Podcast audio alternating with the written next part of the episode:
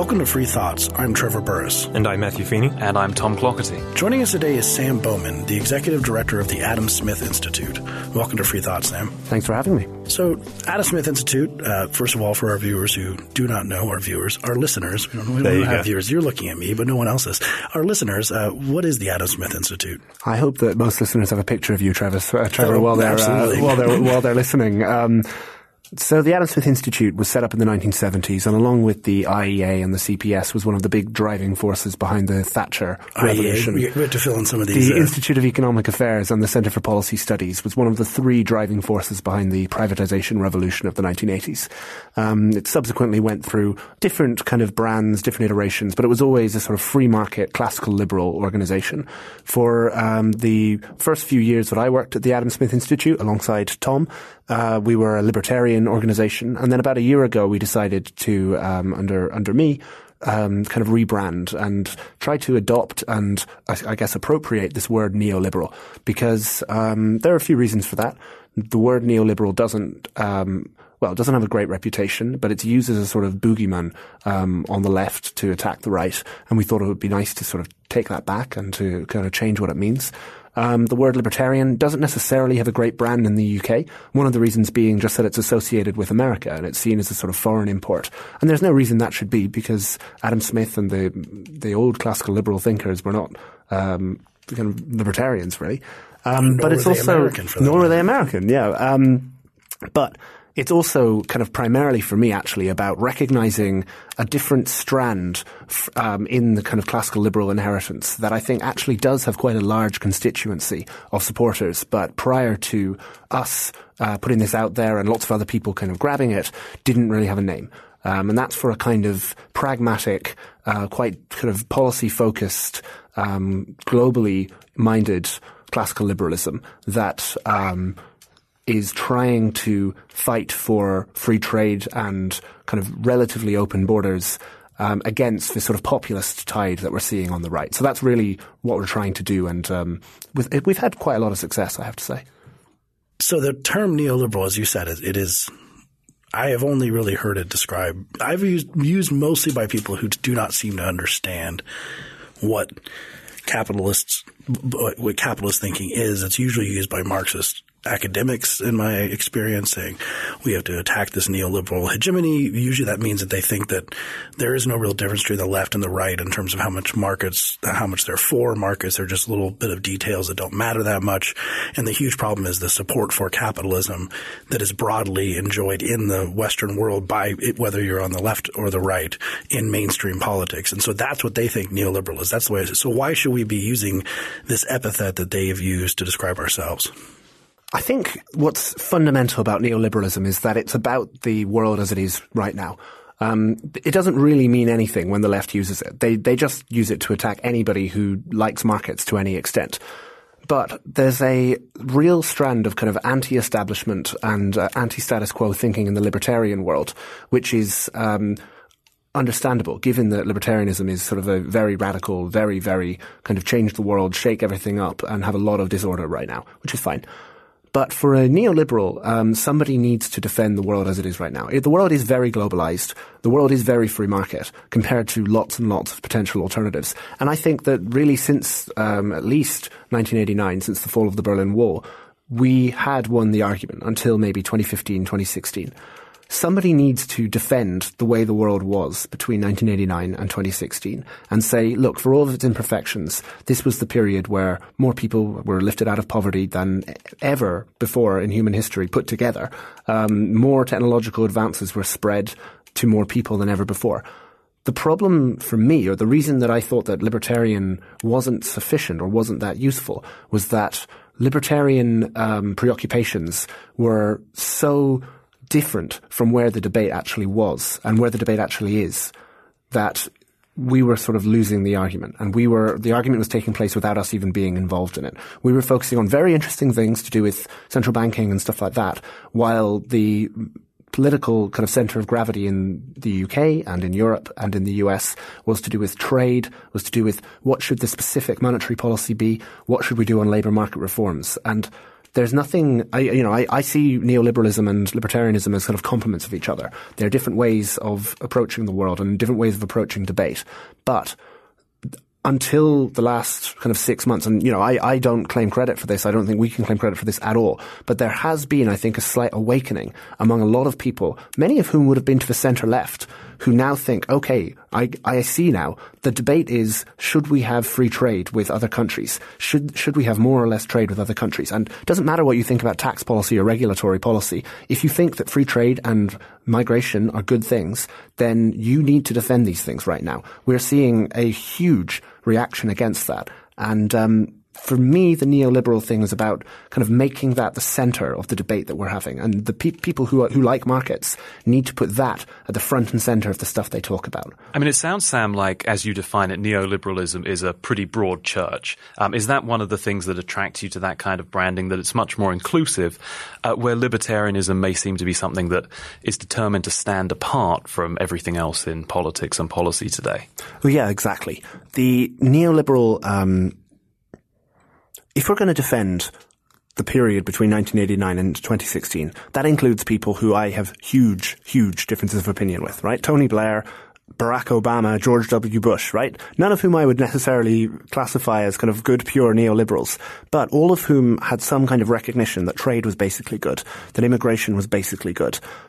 There's been such a sharp divide, both on the right and the left, with Bernie Sanders and Donald Trump and the kind of rise of populism in Europe, that makes me think that anybody who is a liberal, and I use the word in the kind of European sense of a liberal on the left or a liberal on the right, somebody who thinks that individual freedom is a good thing. Now we might disagree about how you get individuals to be rich enough to be able to kind of act on that freedom. Um, that's that's where somebody might fall on the left or the right. But there has been, I think, such a basically, my friend Steve Davies at the Institute of Economic Affairs talks a lot about this kind of political realignment, where you're seeing kind of leftist and collectivist people on the right and the left coalesce around, maybe not around the same political parties, but certainly around the same positions, that we need to have much more autarky and we need to have much more protectionism and look after our own. People who are liberals are completely split. They're, they really, really haven't, I think, woken up to the threat faced by this sort of nationalist collectivist thinking.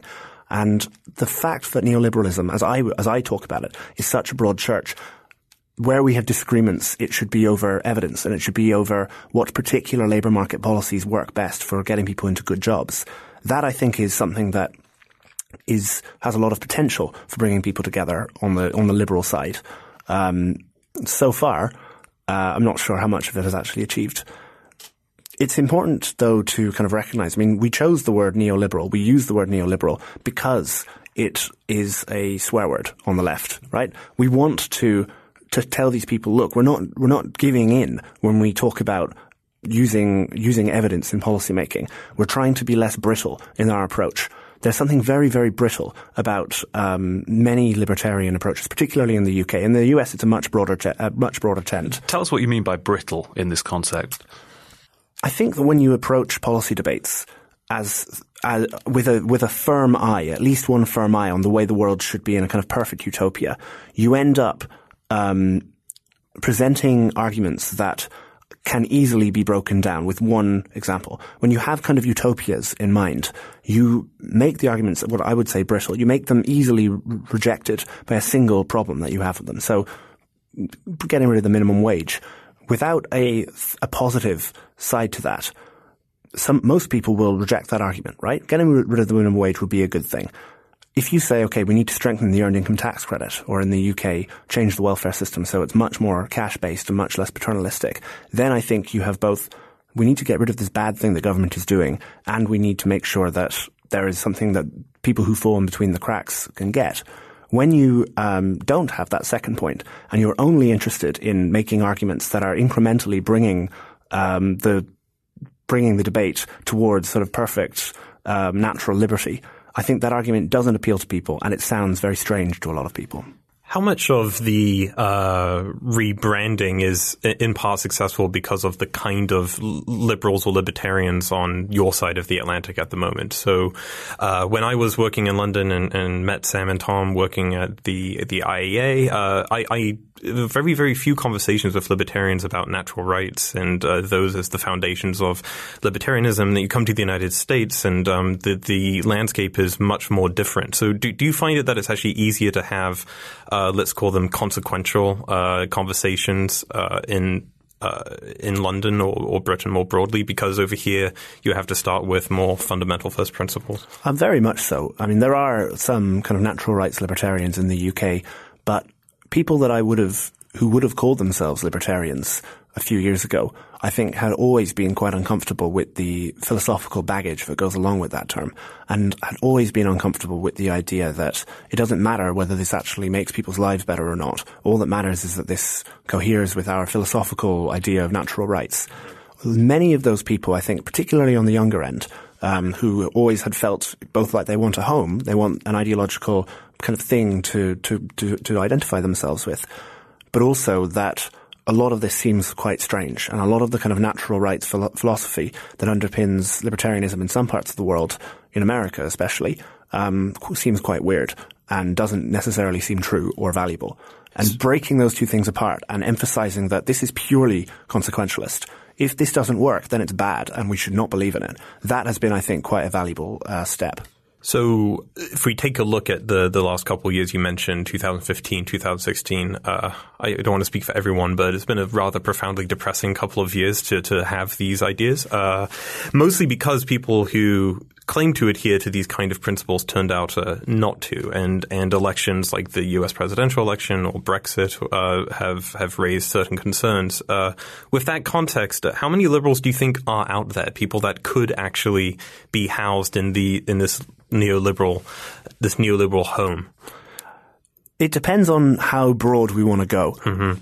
If if Tony, I think it's reasonable to say that Tony Blair was something like neoliberal. He was somebody right. who believed so. in, I mean, to, when I say neoliberalism, I mm-hmm. basically mean somebody who is very, very against um, government involvement in basically thinks that regulation is almost always bad, but thinks that some measure of redistribution done simply can be fine and that those two things don't need to be tied up with each other, mm. and that you can, in fact, complement a reasonably generous redistribution uh, policy with quite a laissez-faire approach to regulation, and thinks that the evidence is much stronger when we talk about regulation um, than it is when we talk about redistribution, and that wants to break those two things apart. And the the new Labour agenda, even though I think it didn't actually achieve very much, was based on, according to Peter Mandelson anyway, who was the kind of Tony Blair's spin doctor, the kind of genius really behind the New Labour project in political terms. His view always was that we want to let you make as much money as possible and then we're going to tax some of it and give that to other people. And that was the kind of New Labour project, which I think is a reasonably, I mean, I disagree with them about the extent to which you should regulate the economy. They want to regulate it much more than me. But that's more or less the kind of uh, position that I take. The change that we've seen in um, France over the last couple of months, I think, is very, very interesting, and it suggests that there's a much, much broader constituency of people who would be willing to vote for a br- pretty much neoliberal candidate and a pretty much neoliberal agenda. Um, in the form of Emmanuel Macron under the right circumstances. Now he's been very lucky. I think he's a very talented politician, and I, and, and I think really the lesson there is get someone really good, and then you might be able to get neoliberal reforms through, rather than there is a huge constituent people de- waiting to vote for neoliberalism. But the kind of reforms that they need in Europe that are fun, I mean, most importantly, labour market reforms, um, make it much, much easier to fire workers in order to hire them. Mm. Um, that is not going to come through anybody except for Emmanuel Macron style candidates. Conservatives just won't be able to get that kind of reform through. The only other people who can are countries that are, you know, that are austerity basket cases, like Ireland was, uh, Greece is, and some of the other Mediterranean countries are. Do you draw a connection between Brexit and Donald Trump? I mean, we, this has been done a lot with this general theme of all these different countries, but if you think about it, it doesn't make a lot of sense that all of them would independently would, would derive this or influence each other. We don't spend a lot of time watching British news over here. I think maybe Britain spends more time watching American news over there. But why would they be connected if if they are in fact connected? At least the attitudes behind the votes. A lot of the well, the answer is the short answer is yes. Um, a lot of the concerns and the worries that people had that led them to vote for Brexit seem to also have been concerns and worries that people had that led them to vote for Donald Trump. Um, you know, the interesting there there are quite interesting papers that show that trade shock. So not how much trade um, goes on with the with your area and the rest of the world, but how much that has increased in the in the past few years also it's not how many immigrants are in the area that you live in, it's how much how many more immigrants are in the area that you live in compared to a few years ago. That seems to be quite a good predictor of support for both Donald Trump and for Brexit. Um, Interestingly, on things like housing and uh, building, the English speaking world seems to be uniquely dysfunctional in not being able to build more houses. You know, San Francisco, San Francisco, Vancouver, London, Sydney, pretty much every English speaking country in the world, or every advanced one, seems to have a problem with housing that European countries don't have. Um, that's interesting. I think that the, for me, uh, I, I, was against Brexit. I thought it was a big mistake, and I think it is a big mistake. Um, I don't think that people who opposed it were kind of fun or who who favored it were stupid or anything like that. But I think they might have hitched their wagon to a to a pretty bad um, kind of way of looking at the world, and that's why I think a lot of free marketeers who have very good intentions about Brexit and who think that this is a great opportunity for us to deregulate and to become a kind of global Britain um, that isn't tethered to Europe so, so much, I think they may have actually allied themselves with people who have no interest in doing that at all the, pro- the, the reason that for me neoliberalism um, is so important right now is that it's so ex- it's explicitly globalist. It's explicitly in favor of internationalism and cooperation between national governments and not having particular benefits for people just because of where they come from. And the EU, to a greater or larger extent, was a globalist project. You know, freedom of movement, treating Romanians in the same way you treat English people before the law is a very, very good thing, in my opinion. Do you think that there's a general reason? I mean, maybe you've already articulated it there, but for why a lot of people in a lot of countries became illiberal almost at the same time? I mean, it could it be?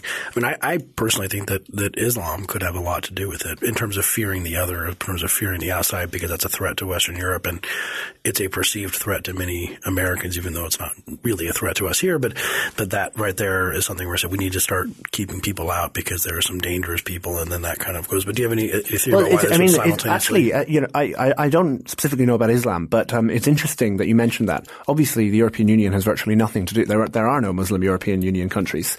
Um, perhaps Turkey might. I mean, Turkey probably won't join now, but there was a suggestion that it might join during the campaign. But there are a lot of um, Turks in Germany, and there's free movement for. for yeah, but there aren't that many Turks moving from Germany to the UK. Um, but or there aren't that many people of Turkish ethnicity anyway.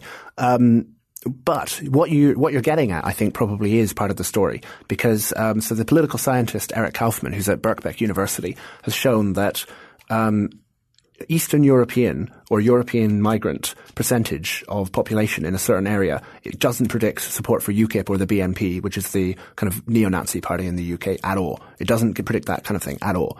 But non-white share of the population does predict it for white voters. So his suggestion is that being um, anti-EU and voting for UKIP and for things like that is a sort of expression of frustration at, a, at the changing face of Britain that people feel like they have no control over and use the sort of EU as a sort of proxy for um, to, to, kind of get their get their anger and get their kind of annoyance at the at the way the country is changing out you know, I don't, I, don't, I really don't want to suggest that voting for the vote for Brexit was primarily racist or xenophobic at all, uh, because I think it was really three different coalitions: C- conservatives who didn't like um, European institutions having supremacy over British ones, uh, people who were anti-trade and anti-immigration, and a smaller number of sort of free market classical liberals who thought that leaving the EU would be a really great chance for um, bringing in sort of free market reforms. Um, I so far it looks as if it's the anti-trade, anti-immigrant people who are winning out. Um, the Conservatives are getting some something, but it looks as if the number one lesson that is being learned by the political establishment, most of whom it has to say are Remainers and voted and campaigned for Remain, is that we don't want any more Polish immigrants coming into the UK. Yeah, I mean, I have to challenge you just slightly on the idea that the anti-trade coalition is definitely winning out when it comes to Brexit at the moment. Uh, now, I don't think there was an awful lot of anti-trade uh, sentiment or rhetoric in the campaign. I don't think there's been very much talk about that subsequent to the, the referendum decision. Um, now, I mean, I think we can we can probably say that the government may be mishandling the negotiations. They may be pursuing a road which may not lead to the optimum outcome in trade terms. But um, I think that they're basing the kind of Brexit they want to pursue explicitly around continued free trade with Europe and, you know, as much free trade with the rest of the world in general. And I, uh, you know, I haven't been in the UK living there for five years, but it doesn't seem to me that there's a big anti-trade backlash. Obviously, I can't argue with you on the immigration point. Uh, and it does look like perhaps people are foolishly putting the desire to control immigration ahead of the desire to maintain strong trade links. Um, but maybe you see things differently when it comes to trade.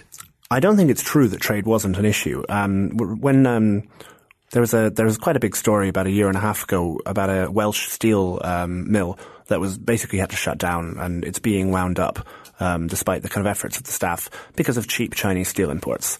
And the argument was that um, the European Union is too lax. It's not taxing this um, kind of dumped Chinese steel nearly enough. And if we leave the European Union, we can do that. And um, not only that, we can spend some of the money that we're giving to the EU on fitting up these steel plants to make them more modern and so on. So I, I do think that, um, and, and this was an argument that was made uh, quite quite a lot during the campaign. No, it wasn't one of the big cases that they were making, but they were very, very good at targeting certain voting demographics in a way that only they hear, heard that argument. But I think kind of more broadly, it's We've seen from conservative MPs, in fact, some of the most, the people I would consider to be the most free market conservative MPs, talk about using tariffs in a retaliatory way, um, and that not being a big deal. Um, if the EU raises its tariffs on our imports, then that's fine. We can raise our tariffs on their imports, and uh, that's going to hurt them obviously it's actually the importer who pays for tariff. Um, it's not the exporter who pays for tariff. So if we raise tariffs, that hurts us.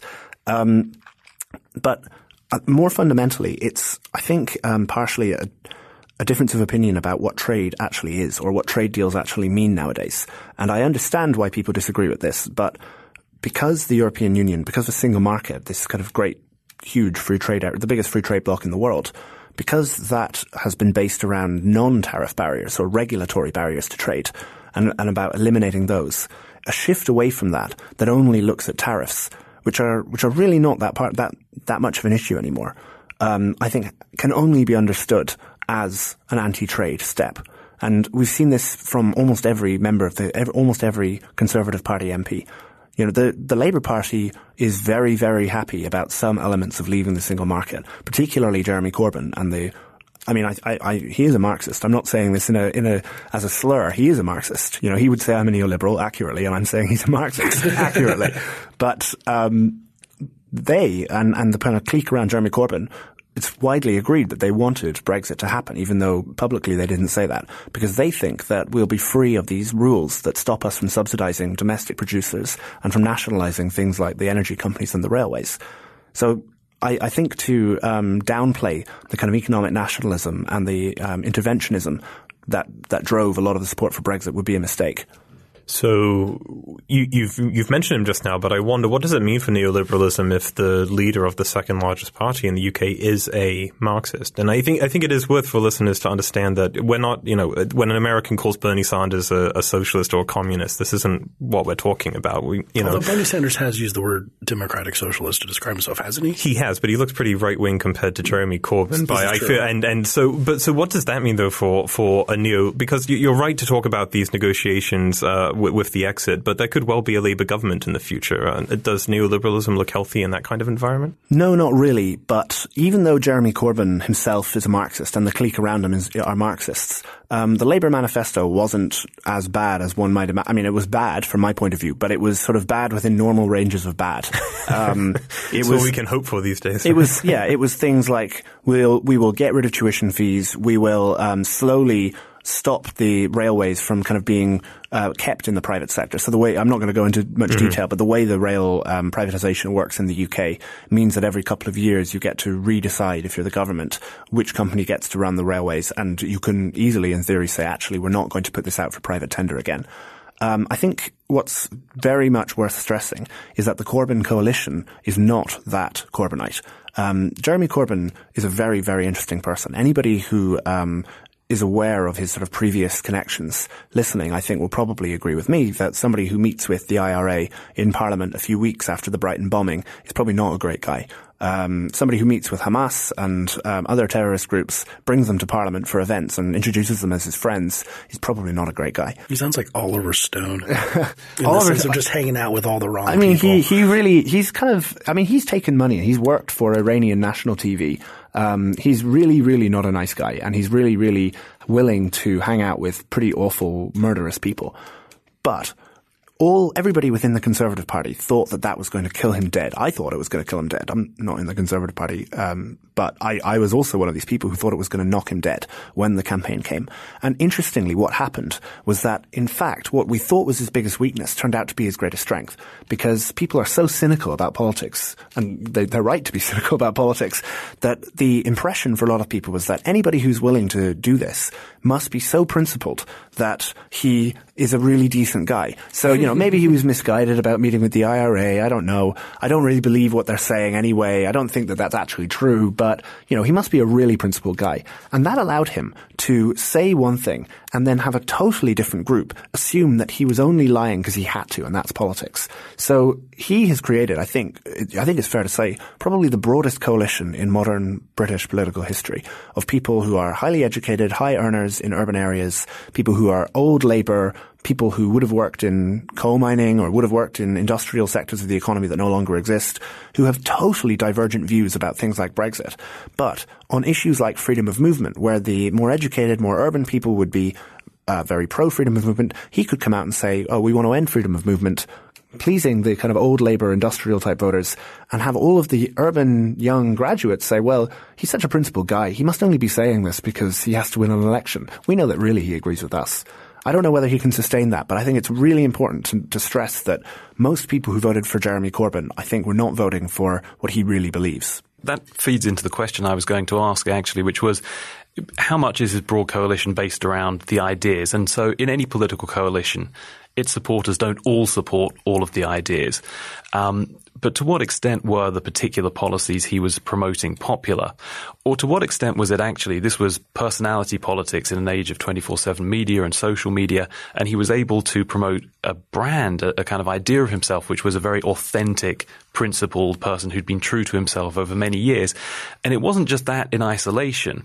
It was that put up against Theresa May, who appeared to not know what she believed or what her own policies were, and indeed changed her mind on those things over the course of a six week general election campaign.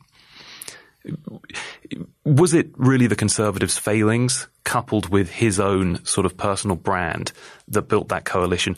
Or actually, should we be more worried about the underlying state of the climate of ideas in Britain? I think we should be. I think the answer is yes. Um, that that that's kind of there. There are a lot of questions there. The answer is yes. I mean, the Conservative Party has failed to make any case that free markets are actually good for ordinary people, and they're continuing to fail to make that case because they now they now think they've misdiagnosed a problem, and they, oh, the big problem is that not enough people own their own house. Um, now, I happen to agree that the system should make it much cheaper, and much easier to to buy a house, but their view is that, oh, well, if you, and, and government ministers have said, how can we sell capitalism to people who don't own any capital? I mean, that's not the argument, right? Capitalism is good whether or not you own capital. That's not why I, I'm not a capitalist because I think it's good for this small section of rich people. And they, they themselves think that this is the flaw in the argument they've made. They have failed for, for decades to make any kind of argument that leftist policies, not only that they are better at administering leftist policies and that they're better at drawing the line, but that leftist policies fundamentally don't work. So when they were talking about Jeremy Corbyn wanting to bring us back to the 1970s, and they themselves wanted to put union representatives on company boards, wanted to have extreme government say over pay ratios and pay levels in, in companies. They were offering going back to the 1970s as well, just a different kind of going back to the 1970s. They coupled that with an extreme arrogance about about winning, which led them to put quite bad policies, but but extremely unpopular. Not just quite not, not just quite bad from a policy point of view, but extremely unpopular policies, which said that, for example, if you get old and you get sick and you need to be looked after um, in your old age, for example, if you get dementia, we'll take your house to pay for that. Now, that might or might not be a good policy, but that's not the sort of thing you, you want to campaign on. Um, maybe their flaw there was that they were too honest. Uh, Theresa May's advisor, after he was sacked, basically wrote a piece saying our flaw was that we were too honest. But they also included things that are relatively trivial, trivial issues, but make them seem incredibly out of touch, like bringing back fox hunting, which is a is not an issue that there is a huge constituency of support for. But this was actually discussed. This was in the manifesto. This was one of the for this was a sleeper issue. This is insanely cliche in some very bizarre sense. Right, and I mean, a lot of listeners will wonder why fox hunting is illegal in the in the UK, right? So I, I, I don't really have a I don't strongly think we should make fox hunting illegal, but it makes you look very, very strange. This is an issue that 80% or more of UK uh, people are against um, kind of legalizing, even people in the countryside. And it's a pure kind of serving your base kind of policy that they only put into the manifesto because they assumed that they were going to win a massive majority and they could get away with doing. And all of those things together, the long-term failure to make an argument for free markets, the fact that Theresa May herself ended up sounding like a very strange person. You know, she, you know, she was asked on national TV, what's the naughtiest thing you've ever done? And she thought, sort of thought about it for a while. It's like, oh, when I was young, I used to run through fields of wheat. And I mean, this is just such a strange response. she sounds like, she sounds kind of like the, I mean, the conservative, I mean, conservative there means, but Hillary Clinton-esque in the sense of being very fake and, and going back and forth and not really sure if she has any principles and not being able to relate to people. I think I think that's right, and and all of these things together, the ar- the arrogance, um, the policy arrogance, sort of thinking they could just put things in, the fact that they never made this broad based case. Um, and the fact that they ran a personality focused campaign on somebody who doesn't really have a personality, um, all of which made the Corbyn thing much bigger than it might have been. The big problem is it doesn't look as if there's a, a good replacement for her. And yeah. I, think just to be slightly fair to Theresa May, I think the, the, the comparison with Hillary Clinton is a good one in terms of the way they may be bombed a little bit during the campaign. Um, but I think actually Theresa May, in her own way, is quite a principled person, but her principles are all about service. Um, and service to the party and service to the country. Um, and so a very well-meaning and probably quite um, principled person in that respect, but that's not enough, actually, I think, to be successful in politics and in, in trying to run a government. And I know we've talked about this before, you've written about it, um, how her fundamental problem was actually the lack of an ideological framework. Uh, and, and the lack of an ideological framework, it left her all at sea when she was dealing with issues that popped up during the campaign, with having to try and defend policies that seemed unpopular with the electorate. Um, maybe you could elaborate a little bit on that. Well, there is the problem that she sounded like she was on script for the whole time. So anytime there was a question that would lead her off script, she didn't have the the normal framework that most of us have, most of us who are interested in politics have, which allows us to think through a problem and think through a question, even if we don't know all the facts of that. We can at least say, this is what my intuition tells me as a neoliberal or a libertarian or whatever. She didn't have that. She also didn't have any, um, allied bases of support within the Conservative Party. She does have her own base of support. She has made a name for herself as somebody who's quite tough on immigration, uh, somebody who is uh, quite skeptical of the modernisation project um, that Cameron brought in, and somebody who is actually quite skeptical of Thatcherism. So there is a constituency of support for that. The problem was that because she never gave anything to other groups, she never had something, let's say, on corporation tax for people like me. Um, people like me, who, if if there was something like that that would kind of keep us on board, would be much more inclined to defend her and stand up for her on issues we didn't really care about because we want this corporation tax policy to be brought in. But she never did that, and she never cultivated. I mean, she she as you say, she does have some qualities. She doesn't like the political game, and she doesn't like horse trading. You know, the really revealing um, movie made about her, kind of short documentary movie made about her, where um, Eric Pickles, a former uh, cabinet minister, talked about her and said, you know, the thing about Theresa May is she just doesn't do negotiation. She'll either give you what you want or she won't. He didn't realize that he was talking in the context of a campaign where the Brexit negotiation was the number one issue. but, but he meant it as a compliment. She doesn't play games. She doesn't, she gives you what she thinks is right or what she doesn't.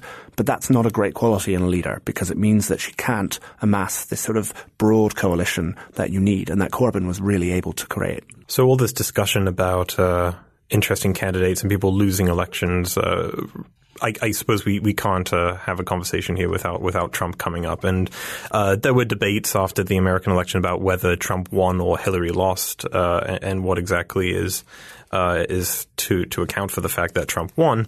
Uh, but but a, a, more basic question. I've only been back to England once since uh, the presidential election and didn't stay too long. So I, would like to ask. Sam here, what, what what's uh, been the take uh, in the United Kingdom about our current uh, political situation, and what do you think personally? Well, um, I should preface what I'm about to say by saying that English people and Europeans in general make a sharp distinction between America and the American president. Even when the American president is very unpopular, America is quite popular. But having said that, the perception is that the US president is basically deranged. Um, he is somebody who perhaps isn't cognitively all there. Uh, he's extremely dangerous. And if there is a benefit to Trump, it's that it's made European countries realize that they can't rely on the American security umbrella forever. Um, maybe this is all part of Trump's master plan. Maybe he is playing, you know, 10 dimensional chess. Um, but the in the UK, um, Trump is so unpopular that being associated with him is poisonous domestically. So one thing I haven't mentioned is um, the for good reason, the UK government's strategy with Trump has been to cozy up to him and to try and be as try and be his best friend as the rest of the world sort of turns away from him in order to hopefully get the support for and the momentum for a trade deal with the US, which would actually be very good for the UK economy. Um, but that has actually been very, very damaging to the UK government because the mere hint of sucking up to Donald Trump makes you look like you are, like you have no principles at all and like you are completely craven. Um, my own personal view is that Trump is uh, not a great guy. Uh, I think he's very, very uh, worrying, but um, I think that the American system seems to be restraining him quite well. And I am quite reassured actually by the congressional gridlock um, at everything he's trying to do. Even though I like quite a lot of the policies that the House Republican, I, I like the destination-based cash flow tax. I think that's a great policy. Uh, I almost prefer for that not to go through and to discredit Trump as somebody who can't get things done. And it seems as if the system is working as designed um, for all of its flaws. But within the UK and within Europe in general, Trump is seen as, as a, really a madman. In uh, Western Europe, uh, in the sort of s- liberal social democracy that they have in most of what, well, all? Is there an exception for a broad welfare state, uh, high regulation? I mean, there's probably no exception in Western Europe, but, and you discussed that at the beginning. We were talking about neoliberalism, which to me, uh, maybe correct me if I'm wrong, but said some of these fights you don't want to fight anymore, and, and I, for rhetorical purposes or just having an effect. So minimum wage, as you mentioned, is like, do you want to fight not having a minimum, minimum wage anymore? That's a pretty core libertarian viewpoint, but I would guess, I would guess that every single Western European country has a minimum wage and it's probably a pretty generous one and you're probably not going to get any headway getting rid of that. So are you basically saying that you should just stop advocating to get rid of the minimum wage because of the political reality on the ground? Well, no, but I think that no, I'm against the minimum wage. Full stop. I think it's a bad policy, and I've I've actually written quite a lot of work. Uh, I've, I've I've read I think nearly every minimum wage paper uh, that's been published. Um, certainly my colleague, certainly rhetoric. my colleague has. In terms of rhetoric, the thing is to restrain the minimum wage, to not raise it anymore, because that's where the debate is. If we say we want to abolish the minimum wage, pub- I'm, I'm happy to say it on the record, but if we make that a core thing that we're arguing when we go on TV, then we're going to sound like we're completely nuts. And we're going to sound like we have no idea what the debate is right now. The debate is how much do you raise the minimum wage by and how quickly do you raise the minimum wage? That's where we are in the UK and where we are in most Western European countries. And that's where people like us, if we're interested in actually affecting policy, should be. But does that, does that kind of just negotiate the terms of surrender? Because I, I kind of see if, if Western Europe is where we might be in America in 40 years where we kind of expect once you get a welfare program in place, it's never going to go away. Um, that we've already seen that even more recently with the Affordable Care Act. It's probably never going to go away because it's a welfare program. And if we keep building these up, we'll keep defending a line that keeps encroaching against freedom and saying, well, this is the politically acceptable rhetoric we have to fight on. So, for example, the NHS, this is a great example. I've heard, I've never lived in the UK, but that it is just the third rail of politics in the UK to say it should be gone. Like the NHS should absolutely be gone, and it and it should. But if we're just going to accept that it exists and say, okay, now we're going to moderate it up. We're not libertarians anymore. We're not advocating for cheaper, better, more innovative healthcare, but a socialized system. Um, and now we're going to call it neoliberal. Is that is that just negotiating the terms of surrender on something like the NHS just because everyone thinks you're radical, even though you're right? Well, if we were two Japanese soldiers on an island in the Pacific and we were discussing what we should do, um, we might decide we don't want to negotiate the terms of surrender, but we'd still be irrelevant. Um, that is that is for in many Western European countries the question. Um, do you want to be a Japanese soldier fighting until the 1960s and basically being ignored, or do you want to take part in the debate that's actually going on and influence the debate that's actually happening as it's happening and bringing to bear the things? Because I think that, I think that free markets are good. And I think there's a lot of really good evidence that they're good and that most people who say that they are interested in evidence in public policy are not and are ignoring the evidence in public policy.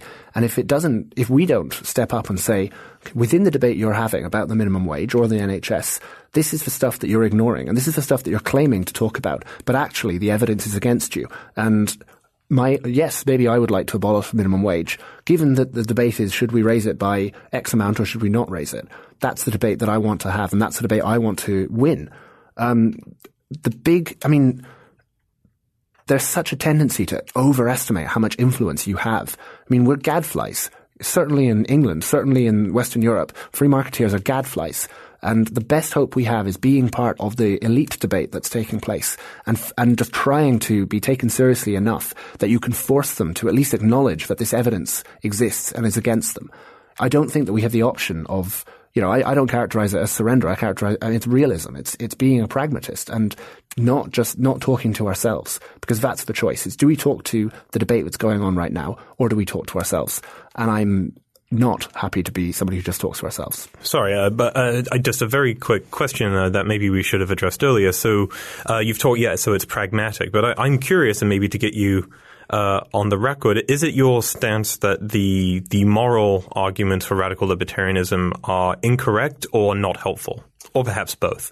Um, what do you mean by the moral arguments? So, if the if the radical libertarian view is a natural rights, uh, non-aggression principle based theory, and it doesn't have to be, but let's call it that, uh, is it that that kind of argument is is incorrect, or is it just uh, not helpful? It's incorrect. Okay. It's not true. Hmm. the moral argument for any system is that this system allows people to live their lives the way they want to.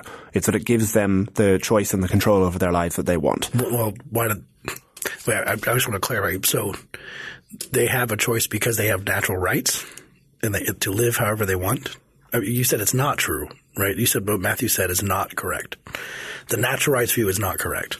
That's right. The natural rights view, the, the utilitarian view is correct. Okay, but you, then you said that the moral argument is people have the, the choice over how they want to live their yeah, life. Do the, they have that choice the, because they have a natural right? No, no, okay. no. The, moral, the, moral, the moral, I mean, utilitarianism is the correct moral theory, right? So the moral, I, I, the moral not, I, maybe not, maybe not. Okay, well, yes, well yes. I, I, I agree with myself. It's not like you just asserted natural rights implicitly by saying they have a choice. Not at all. Not at all. What I want is to maximize these preferences that are satisfied, right? I'm a preference utilitarian. Most neoliberals, not all, most neoliberals are some blend of utilitarianism with kind of various sort of strange uh, kind of superstitions about natural rights and things like that. But fundamentally, it's a consequentialist view. And the view is the more preferences that are satisfied. You know, this is a kind of slightly obscure uh, philosophical way of talking about it, but the more preferences that are satisfied, the better of of of, of humans, right? Perhaps of animals as well, but I mean, mostly of humans. I mean, my preference to murder you is probably a bad one to satisfy. No, it's not. Any, I, I don't any, want to murder you, no, Sam, my, but my, saying, but my preference not to be murdered is a, is a preference that I hold as well. So that weighs against your preference to murder me. But there's no way of, there's no moral way of differentiating between good and bad preferences. How could there possibly be a way of doing that? I, th- this is probably going to go far afield. I just was like, wow, no, no, no. I mean, like, no, you're right. No, I'm just, I mean, this, you make a valid point. I'm just like, no, wow. I, I mean, I, I, I call myself double, a, double link this episode. I call here. myself a, a, a bullet biting consequentialist. Um, I think it, I think it's both untrue and unhelpful. Um, so I, I, don't think you have to agree with me. I'm not I'm not claiming to speak for all. Right, right. I mean, right. I don't even speak for my colleagues on the on this one, but um, it's neither true nor is it helpful and it's in fact profoundly unhelpful. So it doesn't matter that much if it's true. Even if you think it's true, the fact that it's very unhelpful should be enough to make you kind of think twice about how you approach it. Certainly unhelpful in the context I'm working in. It might be different in the US. the fact that it seems like it's based on a very, I say brittle, an easily rejected um, way of looking at the world, and the fact that it always ends up making an extremely difficult case that seems to most people completely insane. The idea that it's better for a person to go hungry than it is for a rich person to have a pound or a dollar taken away from them. That seems like a very strange reductio ad absurdum, but that's a position if you're a strict natural rightsist you need to adopt, right? No. No? I So mean, I- I'm I- just going to say no to that because because again I, we can go. It, this would be another episode, but I feel like don't we think could you have- have to adopt taxation as theft to be a strict natural right theorist. Okay. I mean, obviously, clearly, this is not the case because Thomas Jefferson, for example, was a deep believer in natural rights and he believed in justified taxation through a consent-based contract theory of government. So you don't. So just to push back on your point, you don't have to say that taxing someone a dollar, a rich person a dollar, to save someone from starvation is So the non-aggression principle you would agree is wrong. The non-aggression principle strictly applied, I think, is wrong. But I think it is a, I think it is a morally significant principle that is morally significant because people have rights. And where does that come from? So I, Ma- I'm going to let Matthew ask the question. We, no, we- I, I, I um, I have an answer. I, we could go on Yeah, and no, on and I- on, and I'm- on I'm- about I- this. sure, sure. No, I uh, In the bar after we're done with this, we can totally hash this out. But we, we're, we're cl- coming close on time here. So Matthew, Well, I, well, I I have uh, I have two philosophy degrees and escaped academia deliberately, so thank you for that. Uh, my trip down memory lane. Uh, so, I, I have a question on, in this in this pragmatic uh, structure. How do we weigh up uh, policy preferences? So, let's take for example a hypothetical where a government said we plan to legalize marijuana, but we want to give a monopoly to two distributors. This is the plan. Is this something where we should just weigh up that on net it's probably better to legalize? We don't like monopolies, but it'd be far, far better for people not to go to prison for smoking marijuana. Uh, what's the what's the strategy or the way that you address questions like that? I think it has to be it has to be just based on the merits. Are there any countries that have done it, done it this way? What does it look like there? Have they solved the problems that we care about? Um, I would be perfectly happy to go with a state monopoly if it, if that was the only possible alternative. I would obviously prefer a, a free market in marijuana or in all drugs, really, but I would be perfectly happy to accept that if that was the only achievable way of getting that step towards drug legalization that we could get. It doesn't bother me that much if we can only get 80% of what we want, because the alternative is usually getting 0% of what we want.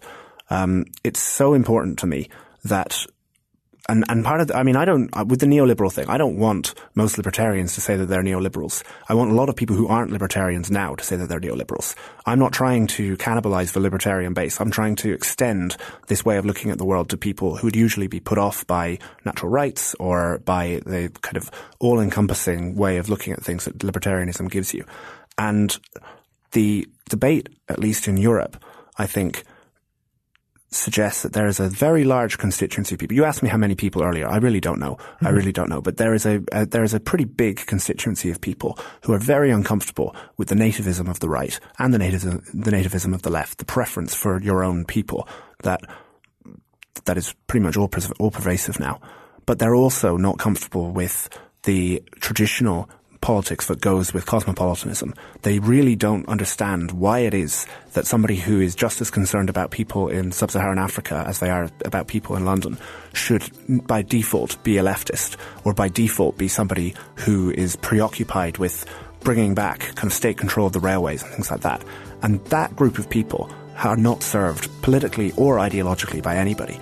Our role, for me, our objective is to give them a free market alternative that isn't so brittle and isn't so dogmatic that they're put off by it. Thanks for listening.